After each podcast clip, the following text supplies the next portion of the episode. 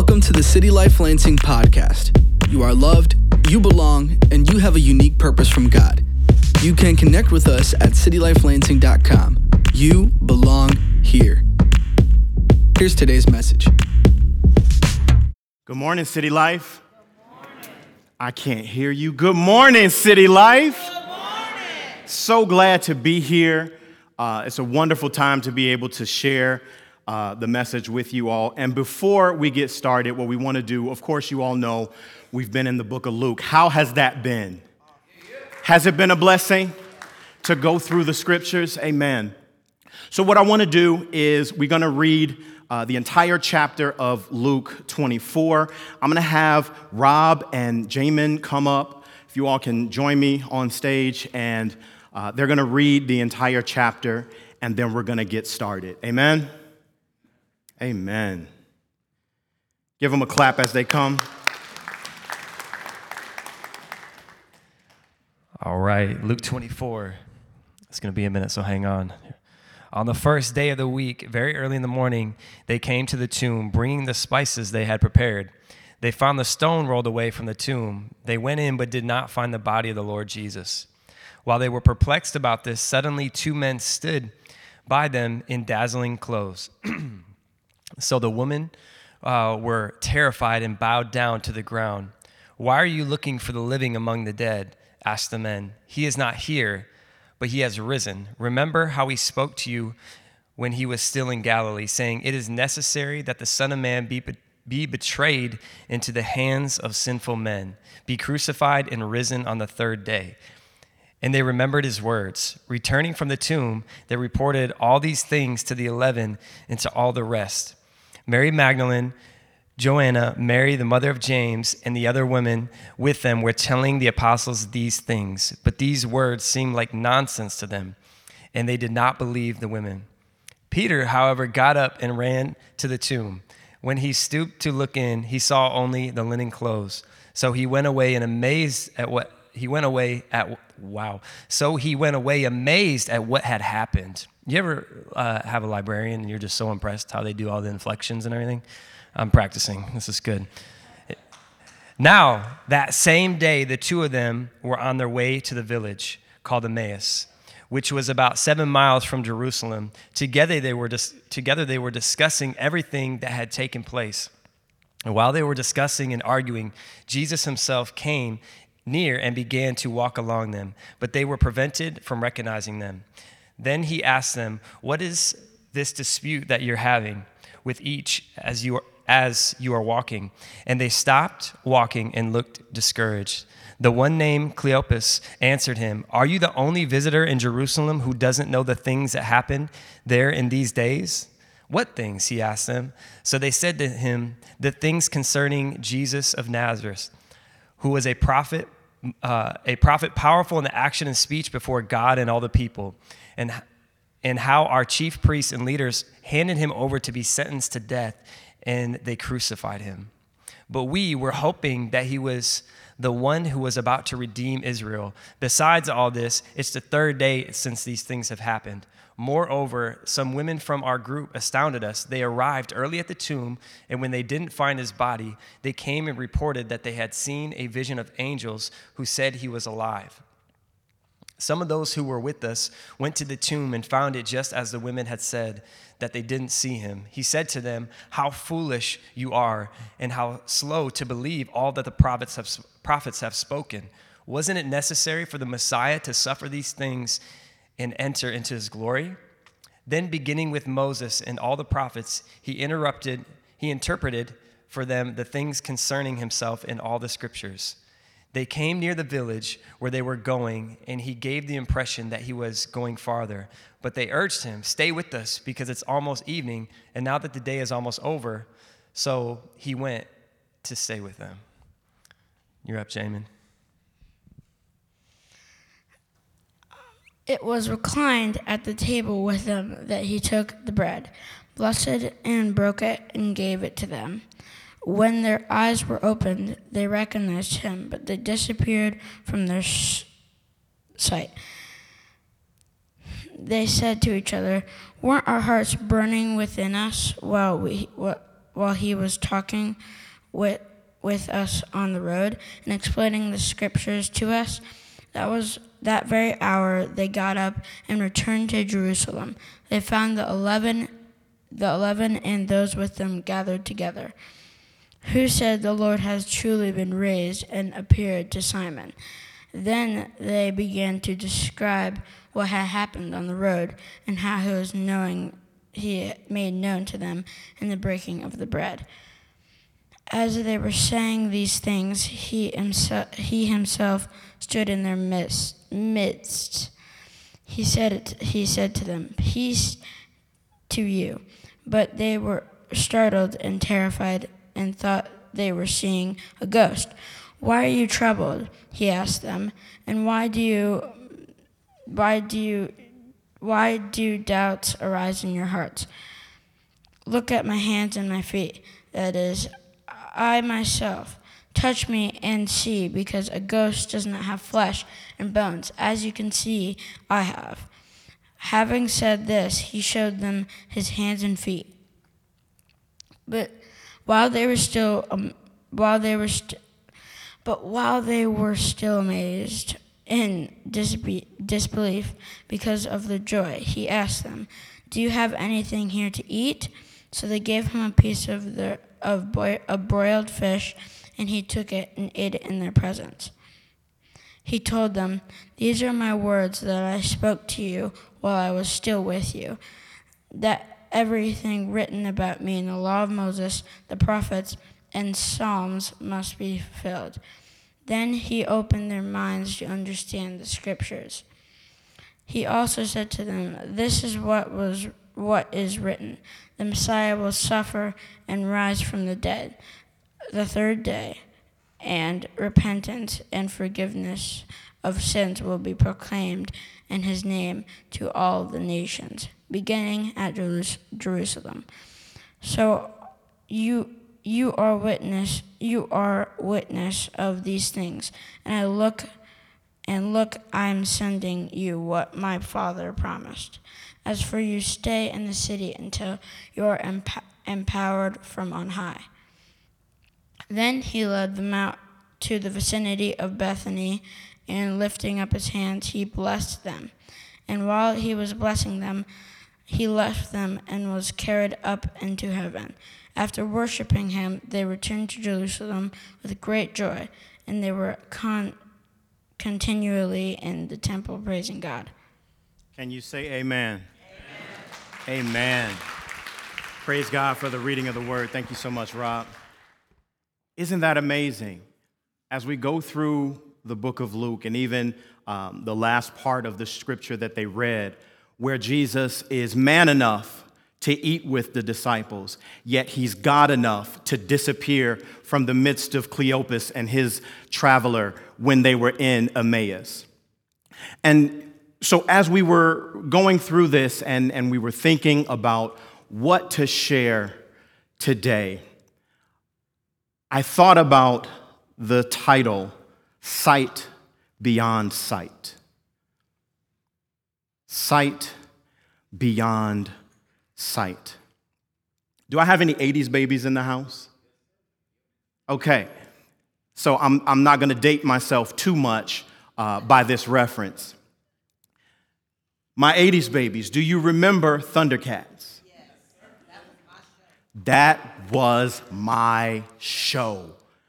I watched it all the time. Lion-O, Panthro, all of the, the Thundercats and, and what they what they did and what they displayed. And one of the things, one of the key things that you saw in there was the sword of omen. Remember that? Lion-O would pull that out and he would be like, Sword of omen, give me sight beyond sight. And he was able to see with his naked eye certain things, but when he had the sword of omen, he was able to see beyond what he could see with his normal eye. And what I wanted to talk to us about today is how imperative it is that believers see beyond the surface, beyond what we see with our eyes. In Luke 23, we see the crucifixion and the burial of Jesus. We see how he was betrayed by Judas. We see how he goes before Pontius Pilate. We see his entire passion, and we see him brought up to be crucified. And even in that, the, the scriptures doesn't, doesn't really do it justice in terms of the scourging, in terms of the brutality of the crucifixion. And yet, there is a picture of Christ in his crucifixion and then being buried. So the chapter chapter 23 closes with him being laid in the tomb. And then chapter 24 opens with an empty tomb and his disciples being alerted to the fact that his body is not there. Peter, in fact, was amazed at what he saw. He had to go and check it out for himself. And so the story that takes place in Luke 24, uh, verses 13 through 35, is where I want to zero in on because this is where we get our message sight beyond sight. Cleopas and his companion were on their way to Emmaus from Jerusalem, which was a seven mile journey. And in Luke 24, 15, we don't have to go there, uh, but in that particular scripture, on the way, they were discussing and arguing about the events that had happened over the weekend. And Jesus w- began walking alongside them, but they were prevented from recognizing him. Their unbelief prevented them from recognizing that Jesus was in their midst. How do I know that? We'll, we'll, deal with that in just a second, but just, just keep that, put a pin there, keep that in the back of your mind. Their unbelief prevented them from recognizing that Jesus was in their midst. When Jesus asked them what happened, they stopped walking and looked discouraged.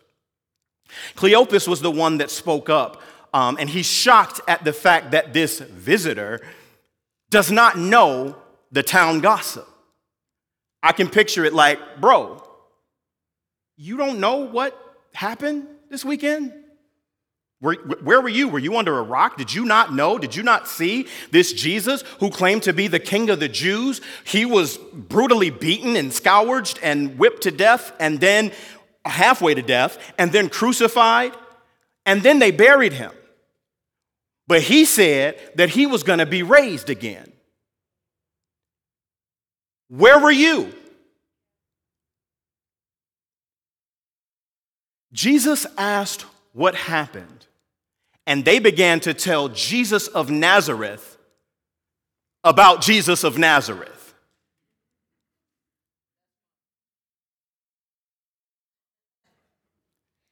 That was funny to me. Y'all, y'all, y'all don't have to laugh. It's cool. It's cool. They start telling Jesus about Jesus. Jesus never asks a question for information, he always asks for revelation. There's never a question that, there's never a time where God asks a question that he does not know. Because he's omniscient, omniscience. He is all knowing. He is all wisdom. He looks at us from an eternal glance, so he sees our past, present, and future all at the same glance. There is not a time that God will have a question that he does not know the answer to. His questions are never for his own benefit, but rather his questions are for our benefit. How do I know that? Let's go back to Adam. In the garden, after they sinned, they went to hide themselves. What was the first thing that God said? Adam, where are you? It isn't that he didn't know where Adam was, he was trying to get to Adam and ask Adam a question for his own revelation. Moses, when Moses was getting ready to deliver the children of Israel, he asked him, What do you have in your hand? It isn't that he didn't know that he was a sheep herder. It isn't that he didn't know that he had a staff in his hand, but rather God was trying to trying to get his attention. When wrestling with Jacob before he changed his name to Israel, he asked him, What is your name? as if he didn't know. God knew what it was. But before God reveals something about himself or us and reveals his plan and purpose, he begins with a question. Before God reveals something about himself or us and reveals his plan and purpose, he begins with a question. The question ensures that he has our attention. Our answer reveals what's in our heart. I don't think you got that. I'm, I'm going to say it again.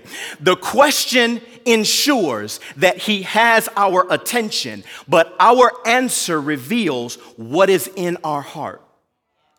Adam said he was naked, revealing the separation between him and God, because before he was naked and not ashamed.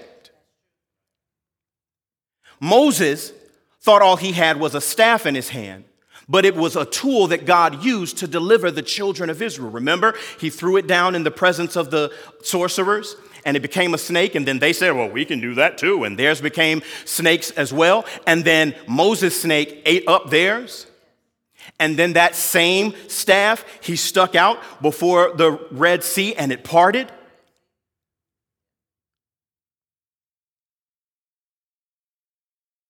Jacob, he knew what his name was. More importantly, he knew what his name meant. Jacob's name meant supplanter or to supersede another, especially by force or treachery. He was a trickster. So much so that he tricked his own brother out of his birthright.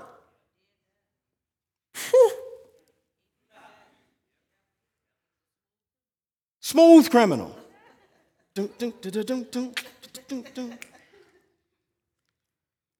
God had to change Jacob's name in order to change his self perception. Here in our story, Jesus asked them what happened to reveal where their faith was.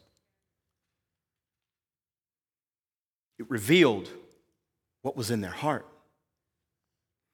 Luke 24 21. But we are hoping that he was the one who was about to redeem Israel.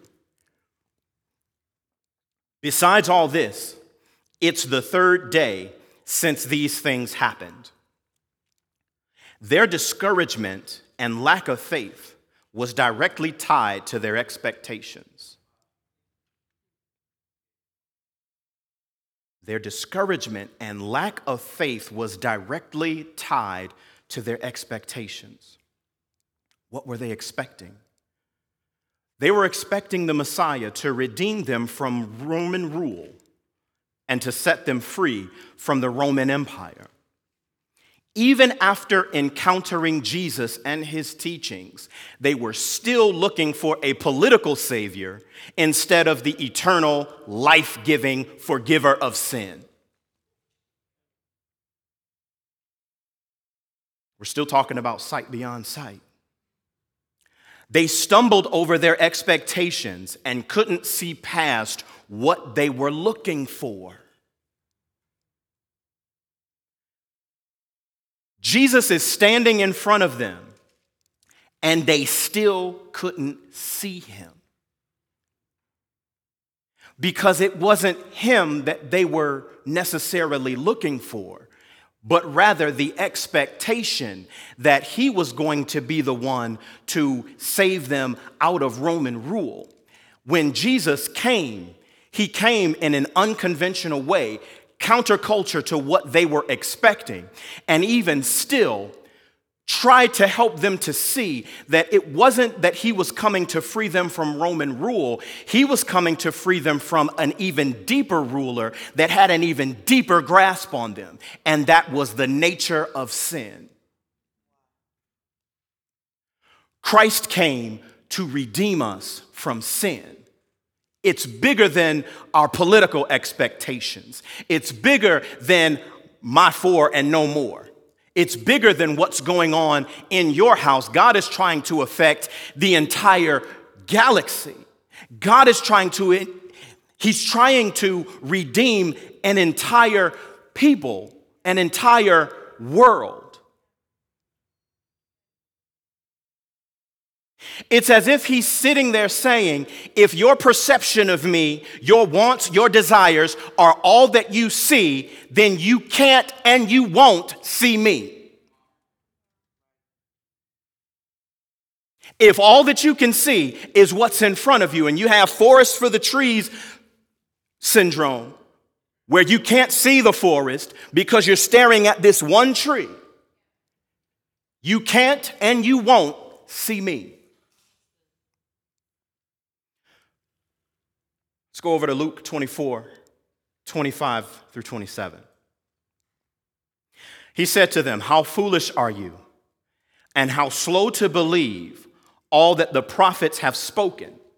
Wasn't it necessary for the Messiah to suffer these things and enter into his glory? Then, beginning with Moses and all the prophets, he interpreted for them the things concerning himself in all the scriptures.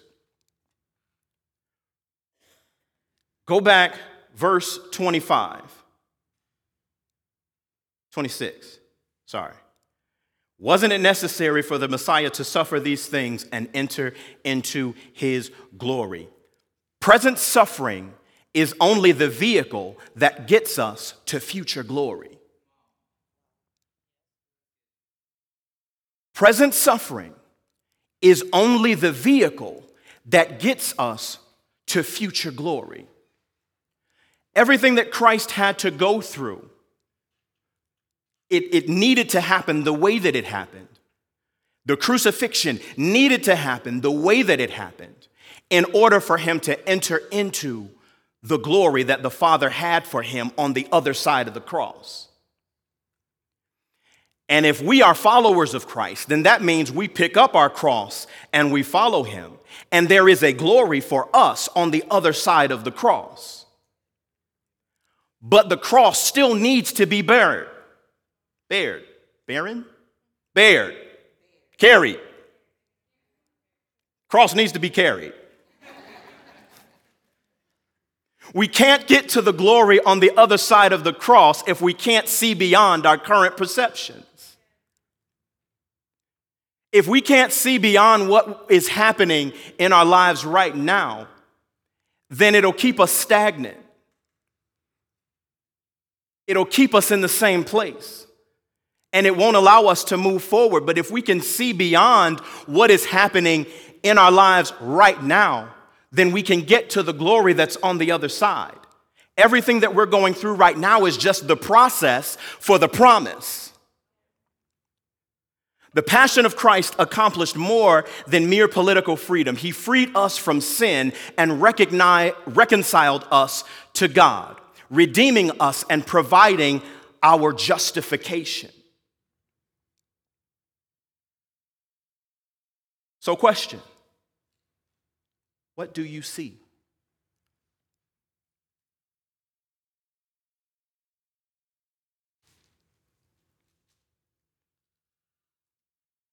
This is that self check moment that Adam, Moses, and Jacob had to go through.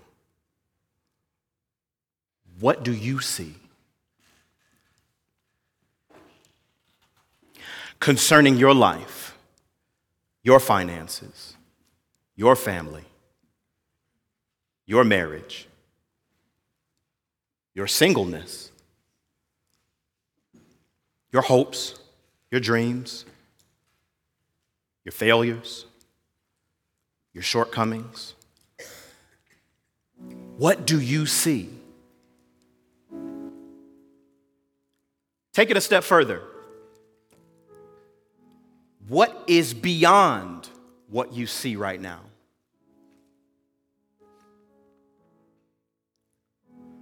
Our prayer should be God, help me see what is beyond what I see right now.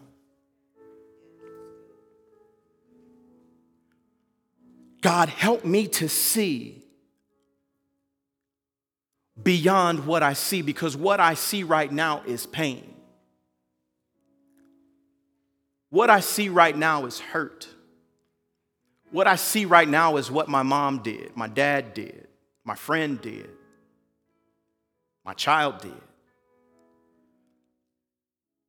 What I see right now doesn't line up with what you showed me.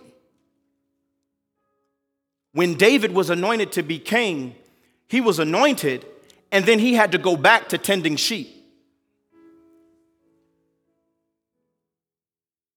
Barnyard doesn't look like a palace, does it?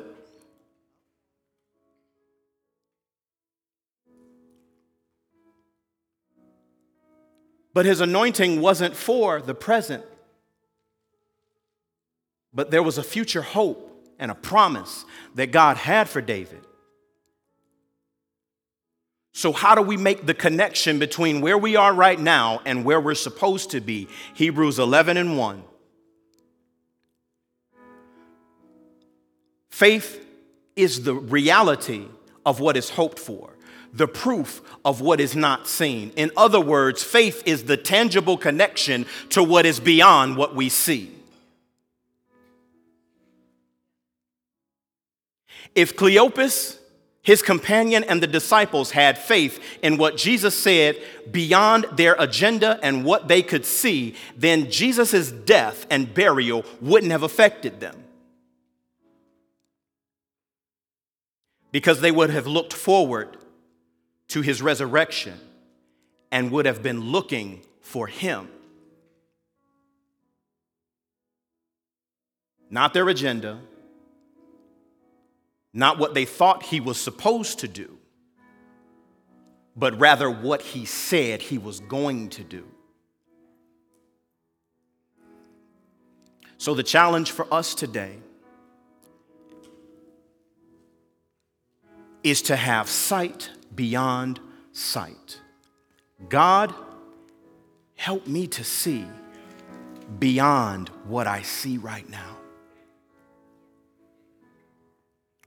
Let's pray. Father, in Jesus' name, we thank you for giving us sight. We thank you for taking the scales off of our eyes and allowing us to see not just our present circumstances but to see your promise, to see your glory. We thank you, Father, for allowing us to see more than what we see right now. Help us to see beyond our current circumstances and keep our eyes focused on you, the author and finisher of our faith. We thank you, God. In Jesus' name, amen. Thanks for listening to the City Life Lansing podcast, loving you and loving the city one life at a time. To get connected, learn more, and invest financially, go to citylifelansing.com. You belong here.